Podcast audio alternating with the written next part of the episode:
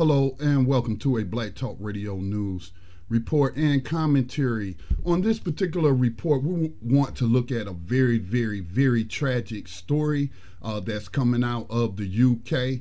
Um, it is about Chinese citizens. About 39 of them was found dead in the back of a refrigerated tractor trailer. Now, they're not sure of the ethnicity, but police are saying they believe that they are Chinese uh, immigrants who possibly were victims of human trafficking. Now, you know, Hong Kong has been in the news a lot um, with those violent protests, but now that the guy whose case was um, the center of these protests, which was a guy from Hong Kong who went to Taiwan, um, there murdered his pregnant girlfriend, fled back to Hong Kong, and that is why the Hong Kong officials was trying to put in uh, legislation that would allow for legal extradition uh, between China, Taiwan, and Hong Kong. All of it again, all of all of it um, is China. All of it's China. Of course, Taiwan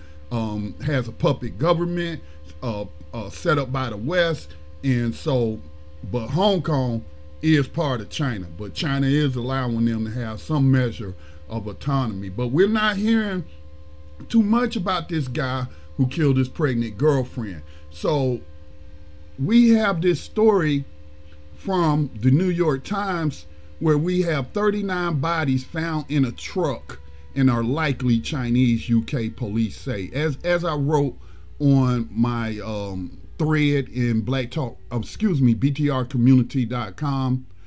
This is a case when seeking freedom and liberty from your former colonizers goes wrong. A lot of people don't talk about how Asians often become victims of human trafficking, uh, trying to get here to the United States. Um, they brought here illegally, uh, smuggled into the United States, and um, also it's occurring in Europe as well. So we had this tragic story about these people 39 people seeking freedom and liberty in a country by uh, run by their former colonizers. That's the UK. And they're saying that a driver identified as Maurice Robinson, 25, remained under arrest on suspicion of murder.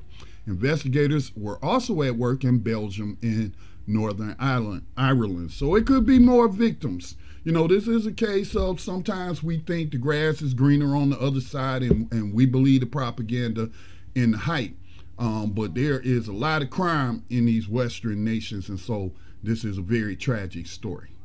Let's hope that all of the guilty parties uh, involved in this apparent human trafficking scheme are brought to justice. All right, this has been Scotty Reed with a Black Talk Radio News Report. And please uh, continue to support the production of independent media by making a tax deductible donation to the Black Talk Media Project, uh, aka the Black Talk Radio Network. Peace.